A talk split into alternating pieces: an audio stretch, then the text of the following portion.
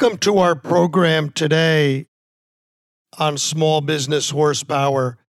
Small Business Horsepower podcast is brought to you by Apple Podcasts, Google Podcasts, Spotify, Tumblr, a host of other sites, as well as you can find it on our website at smallbusinesshorsepower.com. Also, I'd like to mention our last guest was Chuck Crumpton. What a wonderful guest he was. Make sure you listen to the Chuck Crumpton show as well. He's got a fantastic show, and you can find the Chuck Crumpton show on Apple Podcasts as well as other sites. Today, I think you're going to be very pleased. We have with us Steve Cederquist, who is so thankful that he can come on our podcast today on small business horsepower. Let's welcome him to the program. Steve, welcome to the program today on small business horsepower. Hi, thank you so much for having me. I really do appreciate it. Oh, it's our pleasure, Steve.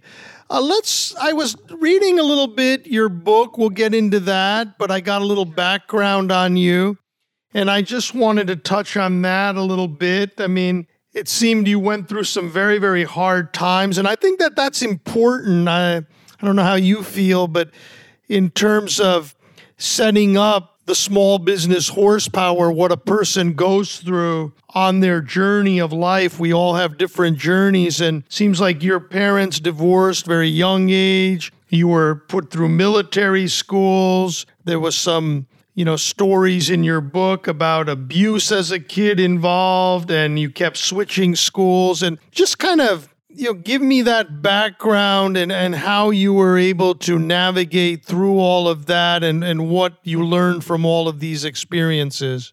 I don't know. When you say it like that, it just sounds so damn depressing. But yeah, it's, uh, you know, honestly, I think that we as humans, you know, you know, we, we all have tr- everything. I mean, everybody has a story. And I think that, um, you know, with that story, you know, we can choose to either become victims or victors. And my, you know, I that's kind of the mantra that I've lived by, you know, for the past, you know, 40 years. And um, yeah, I, I have been through the ringer, but I think that it's kind of like, you know, when you see the sword, you know, that's in the fire and it's being pounded out, you know, and you, you know, if you if you remember the old, you know, what was that movie with um gosh, uh, Tash, uh, Clash of the Titans. Right. Is forging that that sword out, and I and I and I kind of related with that a little bit, where I kind of felt like, you know what, it's you, you have to go through the fire of life, and you know, and obviously with the things I've been through and what a lot of people go through, you have to go through that fire to be refined and to become a sharp sword to kind of carve your way through the future and carve your way through, you know, this crazy world we live in. Absolutely. Uh, it seems that you've been through a lot, but you settled things down and you got a job with James Publishing. I guess you were there like 13 years. Tell me about that business and what you learned from that business and how that helped you settle things down and, and really get started in, in a career. Well, that was an opportunity that came up. I had just, um, you know, obviously, if you read my book, you know that I had gone to jail. I had got involved with the gang and six times, right? Six times you were in jail. Yeah, six different times. The last time was uh, in state prison, and with that being said, that um, you know, I got out. I had really no opportunities because nobody wanted to hire an ex-convict. You know, it was like I kind of came out with a really good attitude, like, "Hey, I'm going to get hired." You know, the only job that I could find was, you know, painting um, apartment buildings for a property management company for five bucks an hour. You know, um, that obviously wasn't going to work. You know, because I was you know, working very diligently to get my kids back, I had lost three my three kids into the foster care system, and um, I had realized, obviously, you know, when I was, you know, got decided to get clean, that I was like, wait a minute, I need to make this right with my kids. So I did everything I possibly could do at that point to even in jail. You know, I got jumped out of the gang, you know, you know, which I got beat up pretty bad, got put in the hospital for a week. Um, but I was able to, you know, refocus my energies on what was important. And what was important to me was being becoming a father that, you know, that I was supposed to be, getting out and, you know, re- getting my kids back into my life and hopefully living with me and also getting a job that was going to be able to let me do those things. So James Publishing came up where I was working. Um, my father, I got out. My father had decided to declare bankruptcy for the business that he had, and we go back. His business went back. 1916 was when they started. 1916. What did he do? Uh, we, my grand, my great grandfather immigrated from Sweden and started a business called Cederquist Showcase and Cabinet Company. We actually built the first Douglas aircraft in our facility in on Zonal Avenue. That's no longer there. That street even's gone in Los Angeles. You guys built your you built the first Douglas aircraft? We did. I come from the aerospace industry and I made my name before I sold my company selling consumables for the aircraft business and of course Douglas is now part of Boeing but those old uh, the Douglas work in LA was huge. It was. They used to, to build all of the World War planes. My great grandfather got approached by Mr. McDouglas, who came into our my grand great grandfather's shop on Zonal Avenue in LA and said, "I need to build a I need to build an aircraft. I need your help." So my grandfather and him um, actually engineered, worked together, put it together, and the, the name of the aircraft, if you want to check it out, it was called the Cloudster. So the Cloudster was the first aircraft ever built from Mr. McDouglas on at Cederquist Showcase and Cabin Company on Zonal Avenue. Wow. And then uh, once that was approved and he got that through and everything was good, the war came up, and then um, he was building war aircraft. So propel, propellers and you know everything out of wood, you know, because everything was wood back then. So, with that being said, it was a very hard blow for me when I got out in 1994. My dad was closing the business down. I didn't really have, I mean, I thought for sure my dad was going to give me a chance. I'd go back to work for the family business. So, with that being said, my dad was liquidating everything he had. We had a big yard sale, garage sale of all the office supplies. I met um, Judy Mears, who was the office manager for James Publishing very nice lady, and actually became more of a mother figure to me during that time. And she had said, We are looking for a warehouse manager. Do you know anybody who'd be interested? And I said, Well, I raised my hand and said, You know, I've, I've got the qualifications to run a warehouse. I can do the job. And so they brought me down for an interview, and then a second interview, and a third interview. I was finally hired I was given a set of keys. I was given responsibility. I was offered nine dollars an hour, which was four dollars, nine dollars and like forty cents actually. So it was obviously, you know, forty, you know, forty six percent more than I was making. Yeah. I was extremely happy at the time. I excelled. I, you know what? I worked for them for 13 years. Jim, Jim was uh, an amazing boss. He was the owner of the company, Jim Powell and even helped me buy my first house. He came to me one day and said, "You know, I know that uh, you know you got your three kids back because I was able to get my kids back." And he said to me, "He says I think everybody should own a home, have a sense of ownership." And I said, "I that'd be great. I don't have the down payment, but I'd love to own a home." So he said, "I'm going to give you fifteen thousand dollars for a down payment." I said, "Okay, great." He said, "Let's pay it back. I just want you to have it." So I was able to, um, I had good credit at the time. I'd been working on paying all my bills, doing the right things. And I was able to buy my first house for myself and my kids in 2000. Wow, that's great. Yeah, it was uh, it was a blessing. You know, I, I think he and and it kind of goes into where, you know, I guess I'm gonna go with all this is, you know, my attitude for my job and my responsibilities and someone giving me a chance was like, I'm not gonna let them down. I'm not going to I'm not going to fail in this. I'm going to be there every day. I'm going to get up, do what I do every day is make my bed. I'll get back to that in a minute why I make my bed every morning. And I was able to go to work.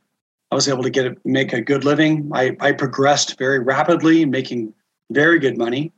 He hired me also to start doing other contracting things when they acquired new buildings, built maintenance, many other things. So I was able to do my normal daily duties, and then I'd work nights and weekends. I would like I would come home for the kids. I would help them with their homework. My daughter was getting in of age. Um, I had got a girlfriend at the time, Shauna, and she was helping me immensely. And she would say, "Go work, go do what you need to do." So I would go at nights. I would go work from like five o'clock, six o'clock after I was done with the homework until 12, 11, 1 o'clock in the morning, maybe later, you know, doing construction stuff for them on the on their facilities. I'd come home and sleep a few hours and get up and do it all over again. Yeah, that's what you got to do. That's what that's what leads to that small business horsepower. And then I, I read in that 2008 time frame when that recession hit us all and so on, you got into this uh, flipping of properties or property management. Can you explain how you got into that business? Well, in in doing all the repairs and stuff that I was doing for the publishing company and the business park that I was at, because once they noticed that I was doing things, they said, "Hey, while you're out there, can you do this? Hey, while you're out there, can you do this?" Neighbors were asking me, "Hey, can you do this for me?" So I had to bring on my first employee so I was running my business out of a business, working a job with the permission of Jim Powell. About 2006, he came to me and said, You're doing so well with the side business. I think you should, I'm going to kick you out of the nest. I'm not firing you, but I think you should, I'm going to encourage you to go and go do your own thing. Make this happen. You, you're an entrepreneur, make it happen.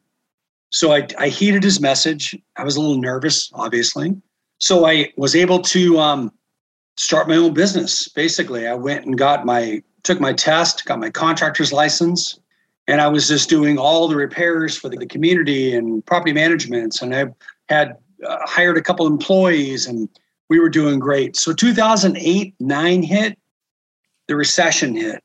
I started getting approached by Washington Mutual Bank. I was getting approached by all these other lenders and people that had um, who are, I forgot, Countrywide Financial, and all these people that were like upside down in these properties. They said, "You, you really, we need to hire you to help us."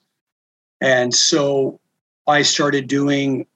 It became overwhelming at first because I was so busy that I ended up having to hire more people, hire more people. I grew within two years. I grew to 13 trucks. Wow. Yeah, I mean, and like 16 guys so it was crazy. And so we just parlayed that into this huge monstrosity of a business, one of the largest construction companies in Orange County. That when I finally sold the business in 2016, um, we were up to 27, almost 30 trucks and about 52 employees. That is amazing. And one of the things that I read, which I found really, really interesting, was that you it was like a fan page on Facebook that led you to the television side of things or the flip and flop. Is that correct? How did that come about? That's because usually these fan pages, you don't get that much out of it. Well, I didn't know at the time. I didn't know that they that Tarek um, from Tarek and Christina were having issues with the contractor that they had on Flip or Flop. I was looking at, I was watching the show. I was looking at the quality of work that he was doing, and I thought, God, you know, I can, I could do a better job. I mean, I just, I looked at the quality of the work, and I was like, wow, I wonder if they ever need anybody else.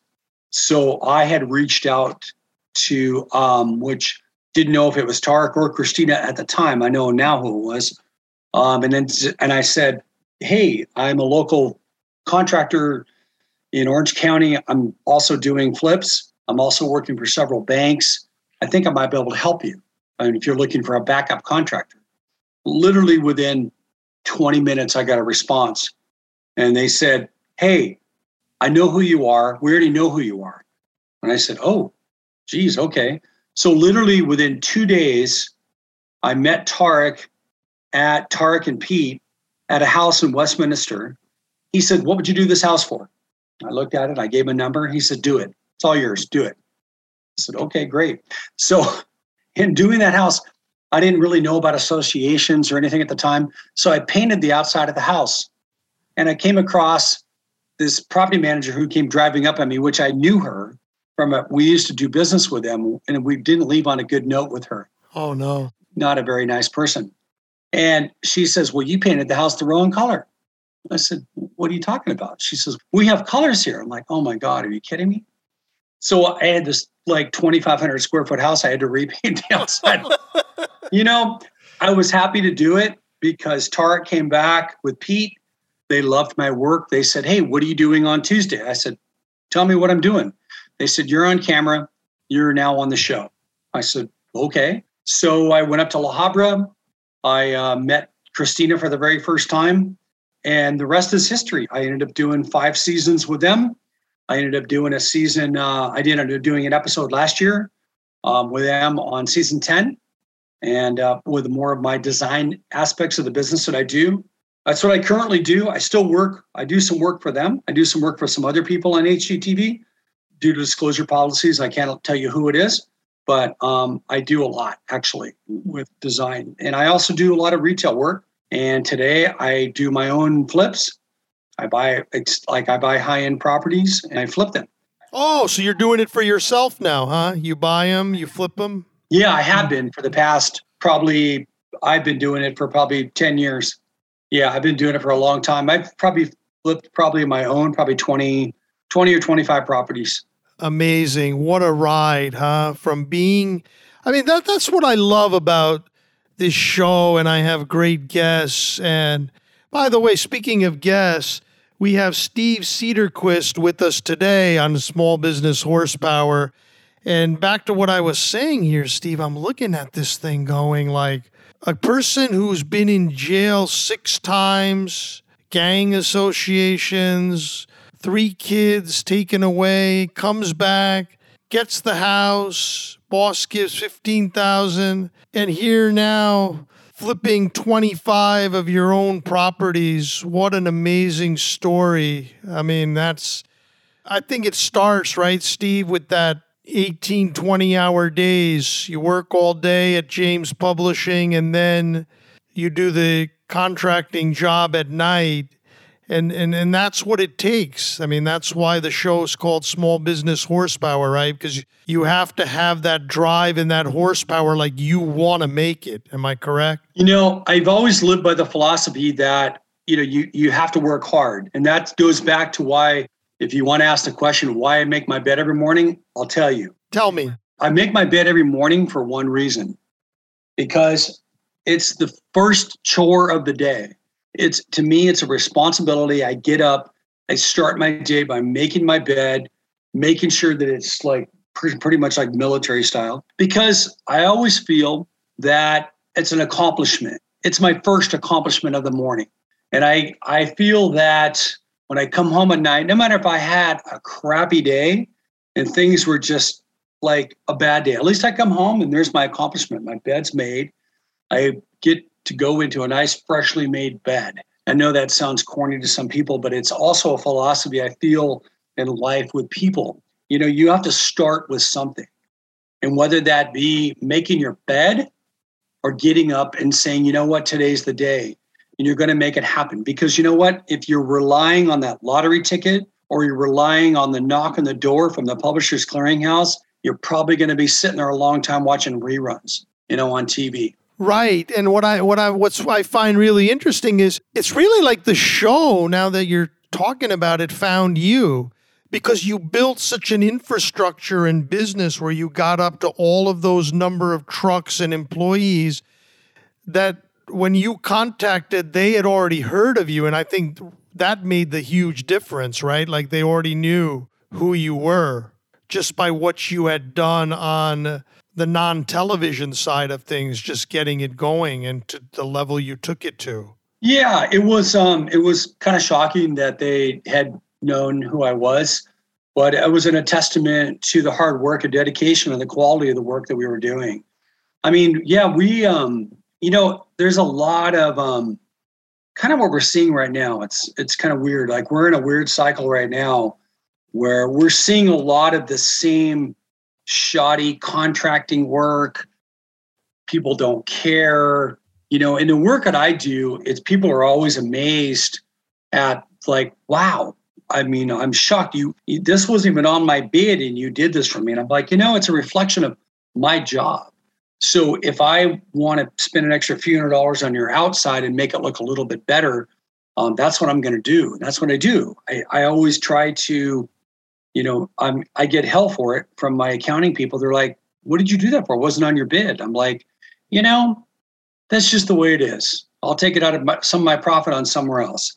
And I think that leaving, you know, you know, to me, it's about leaving a good legacy, you know, and, and people have a good taste in your mouth and they walk away from you. Not to say every experience is a good experience. I know you deal with a lot of crazy, weird people, but it's how you deal with those crazy, weird people that's going to define you. It's like, well, you're crazy. I'm not. That's cool. Good luck to you. Goodbye. Peace out. I don't engage people. I don't um, I mean, obviously, we know what we're dealing with in today's world and today's society ever since COVID. You know, it's a whole different animal out there. You know, it's it's a reflection of how you should react when somebody cuts you off in front of you. You don't, you know, you don't react the way you did. You don't flip them off. You don't. You're just like, okay. You know, when you got people shooting and crazy stuff going on, focus on what's important. What's important should be your family first.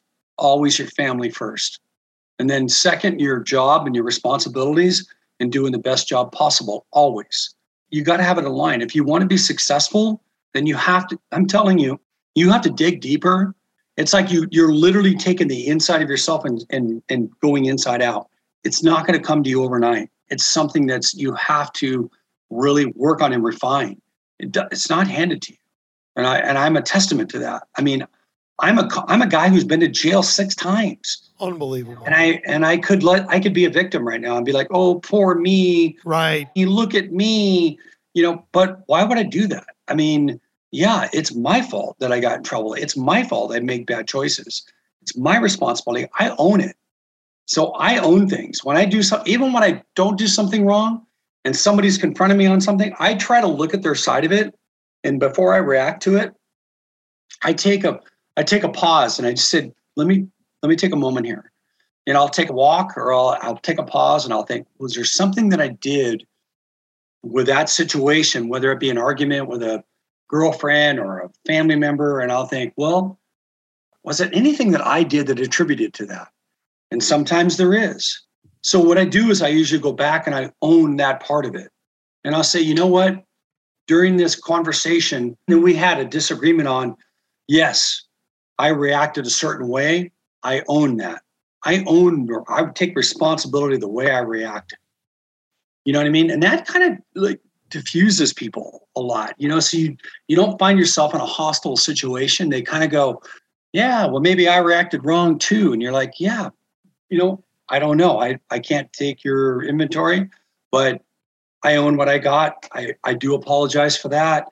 Try to like make amends to them and move on you know and i find that i you know doing that in business and in personal life i think it, you gain a lot because if you go around with a bitter angry oh you know like you, you know what i mean absolutely you know the people that walk around with those jumper cables yeah they've got them attached to their pardon the expression but their nipples and they're going around looking to jump on yours and just suck every bit of energy out of you right i identify those people quickly and go hey you know what not going to work. I don't need your jumper cables. I don't do work. And and I I take that with me with work. When I go do a job for somebody, I'm always cognizant of that. And if I feel that they're bad energy or they're not going to be a positive experience, I won't take the job. I'm not interested. And the, I get flack for it sometimes. But I need you to do my work. I'm like, yeah, I'm, I'm busy. I'm sorry.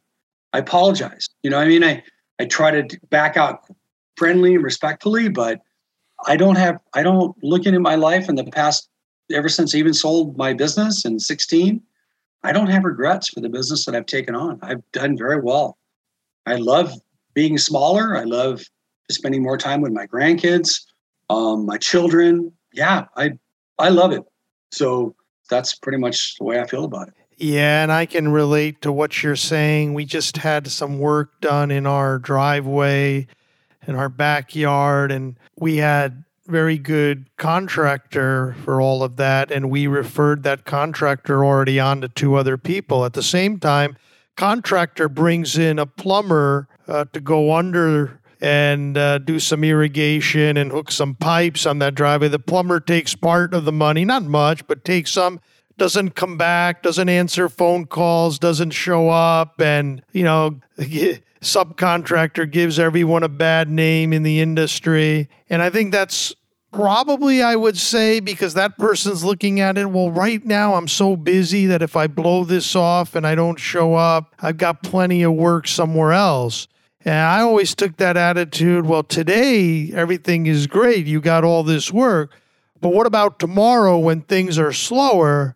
Wouldn't you rather be that person who had that good reputation is still going to get references even though there's less jobs? So I know what you're I know what you're saying, and there are some people appearing again like the old days where they're not showing up, they're not doing things because they're like, oh, we're so busy. If he gets upset, we'll just go take something else. Well, um, I don't think that's sustainable for the long term. You know, I don't, and I think that you hit the nail on the head when through good times and bad times, isn't it really, Steve, that consistency that makes the difference? No, absolutely. You've got to know your boundaries. You've got to know what's going to work for you. You know, if something, I've always lived by the philosophy if something doesn't feel right or smell right, it, it's not right you know, it's it's just go with your gut. You know, your gut's not going to lie to you. It's always our heart that gets in the way that changes things. But um, I have always felt that um, it's imperative that we follow our intuition. And I don't, um, you know, when you said that about plumbers and things like that, I, I have had that experience before with subcontractors that have, um, you know, I've cons- I've called them, I, I call them, they've taken out the trash for me. That's the way I look at it. And you know, it's funny because I've had some of them call me back and say, "Oh yeah, I know if you need have any work to be done." I'm like, "Not in a million years." And they're like, "What do you mean?" I'm like, "You started my job. You either took money from me and you never came back, or you overpaid me. I overpaid you, and you didn't make it right with me." I mean, and I, you know, it's funny you say that because I, I just, I thought, well, you know, that's fine.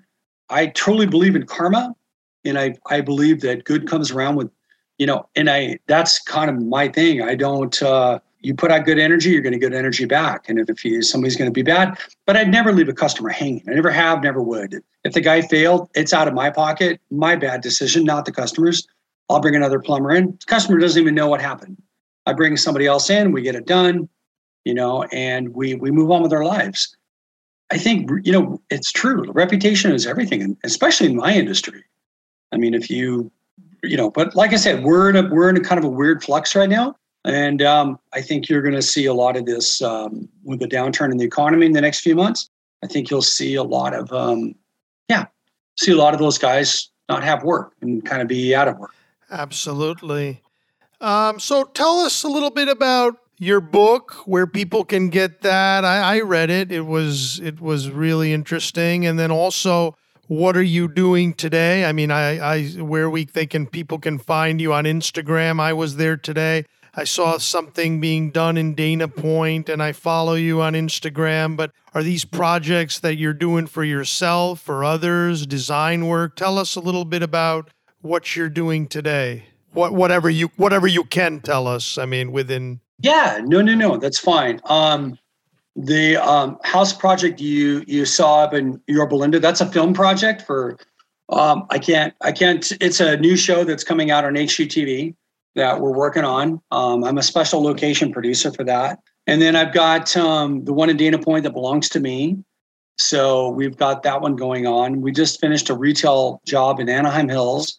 We have another one. I'm going to start probably. I'm going to take a month off when I get done with the Dana Point, and um, go spend some time with my grandkids up in northern Nevada, where I have um, I have another company up there as well. We we were doing tons of flips up there, but um, now I'm doing a couple new construction projects, uh, and I'm going to build some. Um, when the downturn hits, I've got I've got it all planned out. I'm going to build five custom homes because uh, there'll be a lot of people, you know, a lot of hungry men trying to feed their families. So I'll try to do the best I can, and it'll help me. I'll help them um, up there, and I'll probably end up uh, retiring up there in about three or four years. Um, I really love it up there, northern Nevada. It's a beautiful country. You open my back gate, or my uh, we have another home up there right now, and you open the back gate, and I'm dealing. You know, I have wild horses in my front yard and my backyard every day. Wow! It's uh, you know, it's it's different than here. I mean, I'm in LA. You know, as you know, I don't know if you know, I'm an Emmy judge. So I'm up at the I'm up in LA. No, I didn't know that. Tell me about that a little. So you're an Emmy judge? I am. I'm a voting member of the Television Academy, and I'm uh, voted in member of being a judge. I have been for the. I just got voted in again this year as a qualifying member to be a judge. So I'm able to be an Emmy judge again this year. So um, I get opportunities to meet tons of uh, people, actors, producers, executives um, we're currently, we actually have another, we do have a film project working right now. We're working on a docu series right now about the cannabis industry. And um, I, I actually, just for a disclaimer, I don't smoke cannabis. I don't eat cannabis. I don't do cannabis. But what we're doing on it is we're doing an, um, an expose, basically a six part uh, series on cannabis about pretty much the good, the bad, and the ugly. You know, kind of the the good qualities of it, about the medicinal purposes, the bad parts of it, and the tragedy parts, you know, just the ugly parts, you know, and um, we've got some great funding on that, and that'll be we're in um, development on that right now, so we should start filming that by December. So that's pretty exciting, and um, yeah, so just you know, keeping myself occupied and doing fun fun projects like that, bringing attention to fun things. Anything I do with film or whatever, I always try to make sure that I'm involved in something that's being being a positive reference, you know, to a subject. You know, and cannabis is a huge, huge, huge thing right now. You know, where you've got so much going on with cannabis, and it's it, it's crazy. You know, it's so much. So we're really, um, we're, I mean, we've got some. I wish I could tell you more about who I got involved in it, but there's some people you know and would know if I mentioned their name, and um, they're going to be great with it. Well, thank you very much for coming on our program today, Steve, on small business horsepower. We really appreciate it. And we learned a lot today, but there was so much more to get to as we ran out of time that we hope that you would come back on the program in the future on small business horsepower. Well, thank you. And people can reach out to me on Instagram at my name, Steve Cederquist. Follow our journey. That's all I can say. I think it'd be great. Okay. Thank you very much, Steve. Thank you. Have a good day.